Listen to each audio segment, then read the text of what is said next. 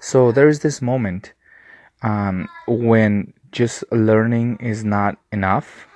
Uh, you feel like you're stuck and, and you feel like you cannot grow any further. So I think that is the moment when when a switch comes into place, right?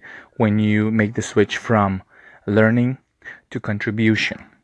I think when you start contributing to others and start teaching and start coaching others, that's when um, a bigger growth comes into your life, and uh, and that that is that is the pivot moment, right? When you actually realize that you can do bigger things than yourself, and I think that's what's happening right now um, with me because I mean I've been learning marketing and and like looking at courses and videos and listening to podcasts and stuff. And and all of a sudden uh, I feel this um, this part that try, tries to get out of where I'm at.